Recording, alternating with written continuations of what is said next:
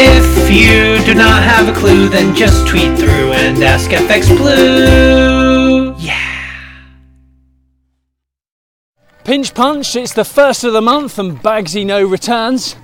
It's July the 1st, I'm FX Blue, and this is the market brief.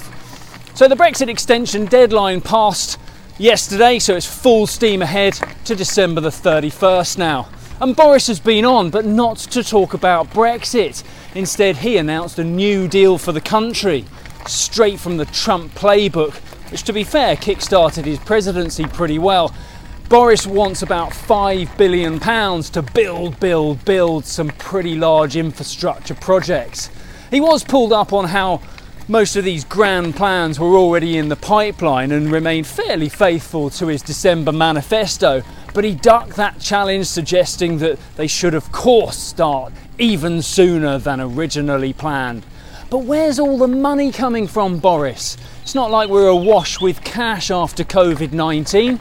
Well, of course, that's not Boris's bag, and he's thrown Sunak un, uh, under the bus for that one, saying that Sunak will make a speech next week to put more meat on the bone.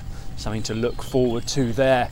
Uh, in the market, sterling looks to be in a in a bit of a downwards trap, unable to break market negativity. And yesterday we dropped to about 122.35 against the dollar.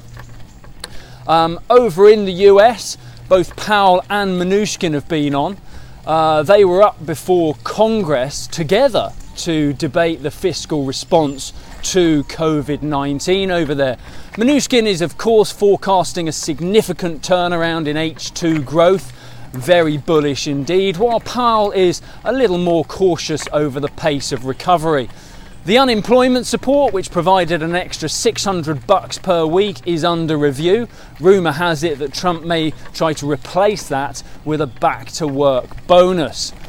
Um, non farm payrolls and retail sales figures were both used to support claims that the recovery is underway, but Powell thinks that they should still provide funds to individuals um, and encourage them to spend, as that will reverberate through the wider economy. He therefore feels it's far too soon to be withdrawing the support, especially with a second spike looking more and more likely over in the US. Uh, today we'll see manufacturing data, which is likely to have improved on May, uh, but is unlikely to have broken into expansion just yet, so that reading won't quite be over the 50 level yet. Uh, non farm payrolls are due out tomorrow, so the dollar could see a strong start to H2 if both those data points prove positive. Uh, and for what it's worth, current forecast for the sweepstake is around 3 million new jobs to be created. But remember, last month they expected 8 million job losses and we had 2.5 million jobs created. So I'll only be tapping you up for your best guess tomorrow uh, in the hopes of knocking our very own Tom Radford off his non farm throne from last month's sweepstake. Um, over in the Eurozone, uh, we've still got a stalemate in the courts and any efforts made by the ECB and the Bundesbank to, uh, to find a workaround will still need ratification from the German legal system. Uh, this means, of course, we shouldn't expect any progress with the, uh, the European Pandemic Relief Fund anytime soon.